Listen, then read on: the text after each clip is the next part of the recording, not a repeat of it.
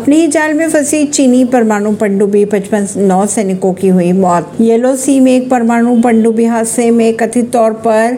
पचपन चीनी नौसैनिक की मौत की खबरें आ रही है सामने खबरों के अगर माने तो ये पनडुब्बी चीनी सेना द्वारा अमेरिका और ब्रिटिश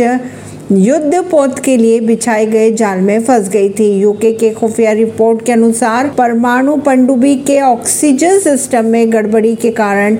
दम घुटने से नौ सैनिकों की मौत हुई परवीन सिंह नई दिल्ली से